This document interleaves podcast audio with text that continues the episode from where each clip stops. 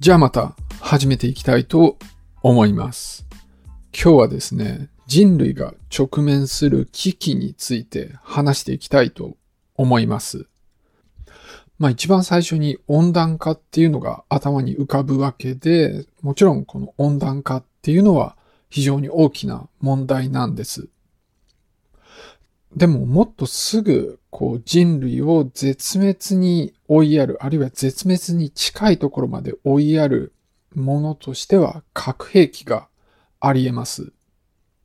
一時と比べるとだいぶ核兵器の数は減ってるんですけれども、あの地球を何回も破壊し尽くすぐらいの核爆弾がまだ未だに存在してるんですね。で、それ自体がまあ非常に怖いことだていうわけなんです。まあ、このロシアによるウクライナへの侵攻があってですね、核戦争の可能性っていうのが、まあ、みんなの頭の中にこうあるわけなんですよね。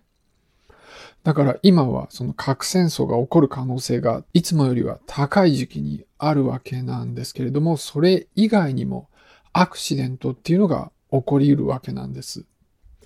まあ、核保有国にとってはですね、核兵器って、まあ、戦略上すごく大事なもので、かつその国のプライドみたいな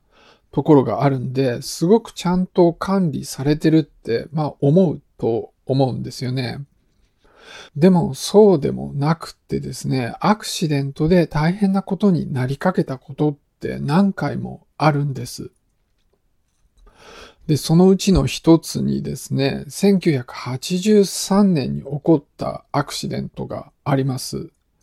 で、この時にソ連のスタニスラフ・ペトロフっていう人が世界を救ったって、そういうことが起こったんです。1983年ってまだあの、冷戦の真っ只中で、ソ連とアメリカとの間の緊張が、まあ、非常に高い状態にあったわけです。そんな中、この年にですね、大韓航空機撃墜事件っていうのがあったんです。これは韓国の飛行機がロシアに入ってしまったんで、ロシアがその旅客機を撃墜したっていう事件なんですね。この飛行機にはアメリカ人も乗っていたんで、この2国の関係が非常に緊張状態になったわけなんです。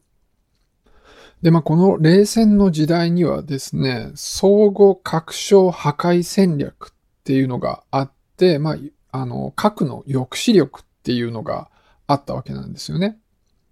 まあ、主にアメリカとソ連の核兵器がお互いを常に狙っていて、で、どちらかが攻撃したらもうすぐに報復が起きて、どちらの国も完全に破壊されてしまうっていう、まあ、そういう状態になっていたので、どちらも戦争を仕掛けることができない。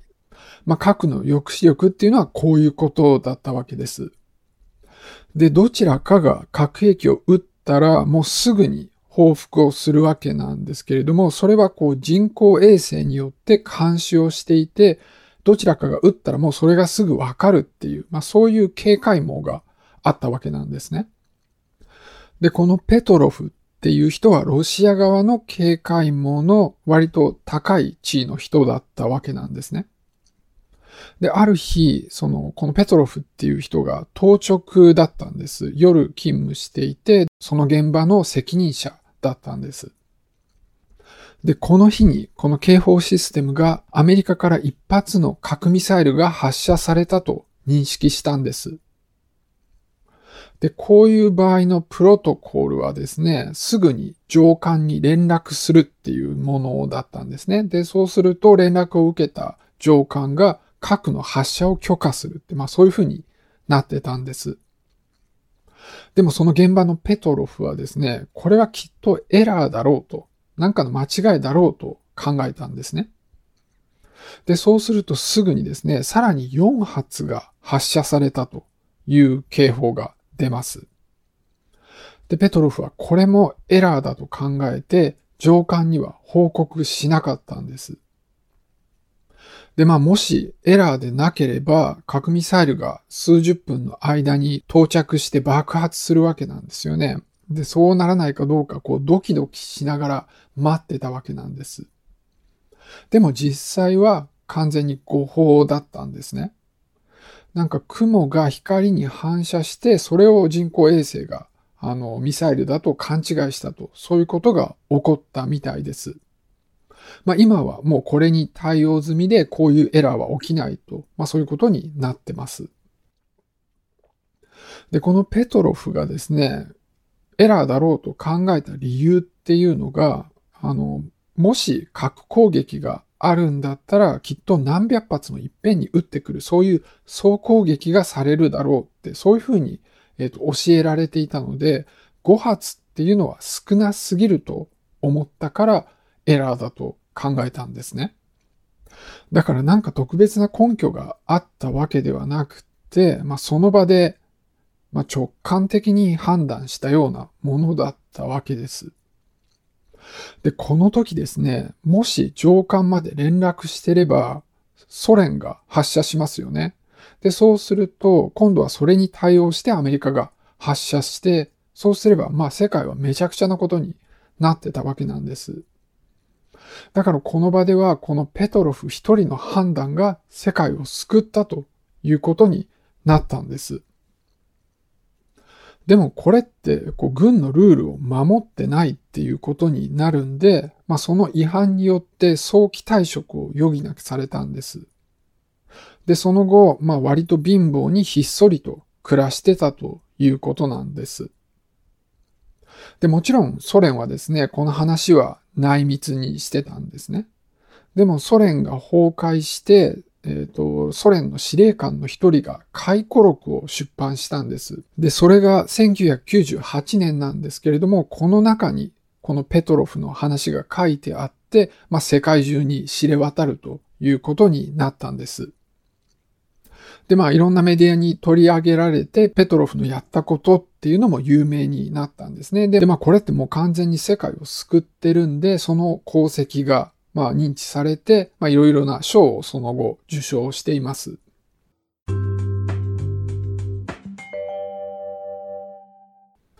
で、こんな話を聞くとですね、ゾクッとしますよね。たまたまこの人がそういう判断をしてくれたから大丈夫だったけれども、そうじゃなければ、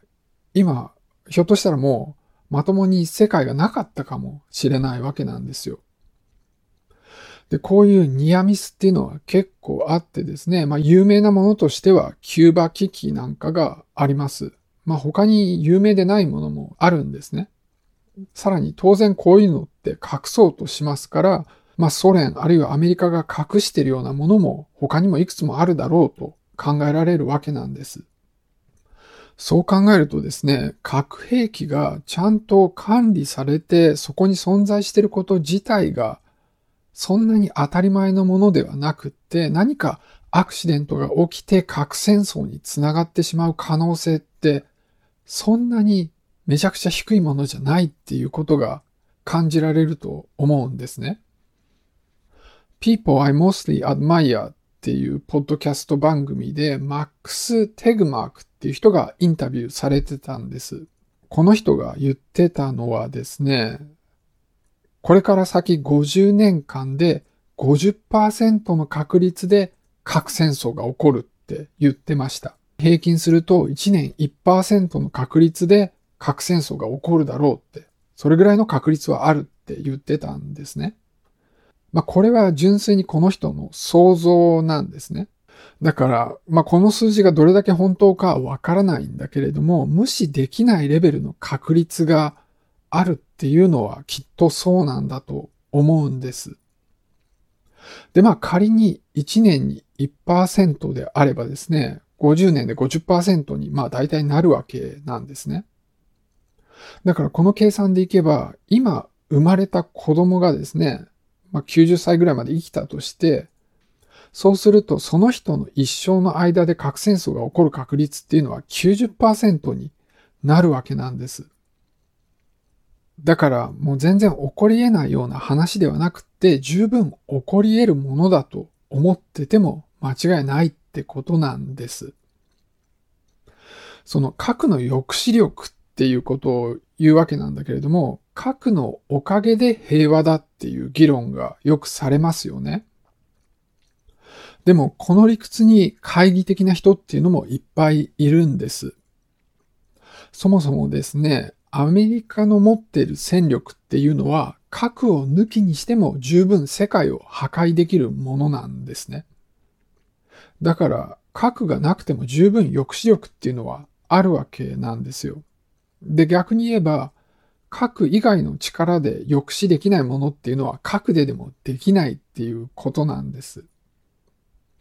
そもそもですね、抑止力の考え方っていうのは、攻撃すれば攻撃されてしまうっていう、まあそういう理屈の部分があるわけですよ。だから人間が理性的に行動するっていうのが前提としてあるわけなんです。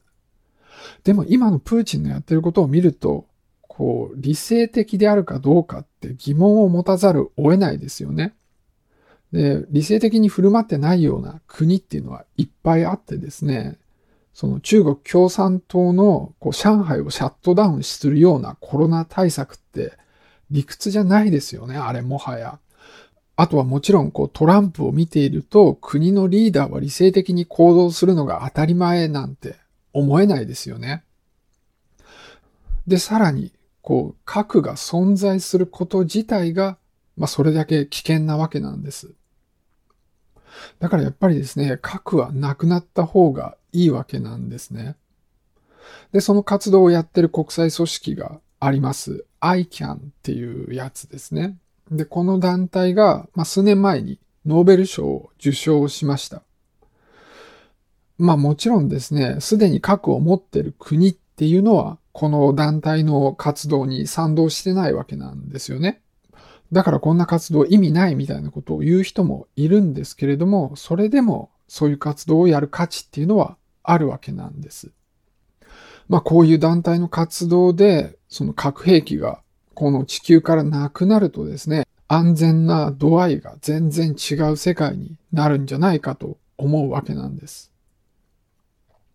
で、この People I Mostly Admire ではこの団体の、え、代表についてもインタビューをしていました。えっ、ー、と、さっきのテグマークと、それから ICAN の、えーと、リーダーのインタビューに関してはリンクをこの番組のショーノートに載せておきます。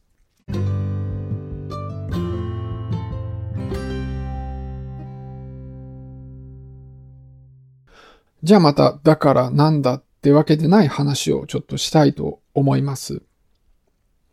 あの、世界の終わりに関してはですね、すごくいいポッドキャストがあるんですよ。えっと、ジョシュ・クラークっていう人による End of the World っていうタイトルのポッドキャストです。で、このジョシュ・クラークっていうのは、スタッフ優秀のっていう世界的に人気のポッドキャストのホストの一人なんですね。で、この人が2018年に10個のエピソードで作ったポッドキャストなんです。この End of the World っていうやつは。ここでカバーされていた内容っていうのがですね、なんか大きすぎて、ちょっとパッと一言で説明できないんですね。で、しかも、まあ、結構難しかったですから、まあ、かなり英語わかんないとちょっと聞いてて辛いなというとこなんです。いや、なんか本当にすごい広い領域がカバーされていてですね、例えばこう、いずれ人類っていうのは地球の資源を全部使い果たすわけなんですよね。で、それをこう乗り越えるような方法はどうしたらいいのかとか、そんな話がまああるわけなんですね。まあ、あとはこう、地球温暖化なんか目じゃないような自然の作用、宇宙の作用っていうのがあって、まあそれが世界の終わりにつながるかもしれないわけなんです。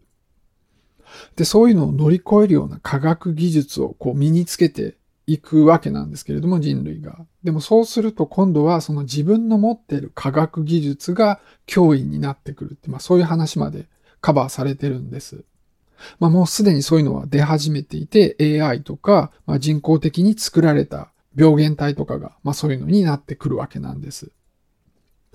いや、結構前に聞いたんで、僕自身内容かなりもう忘れているんですね。でも、すごく面白かったっていうのはよく覚えていて、まあちょっとまた聞いてみようかなって今思っているところです。じゃあ今日はこの辺で終わりにしたいと思います。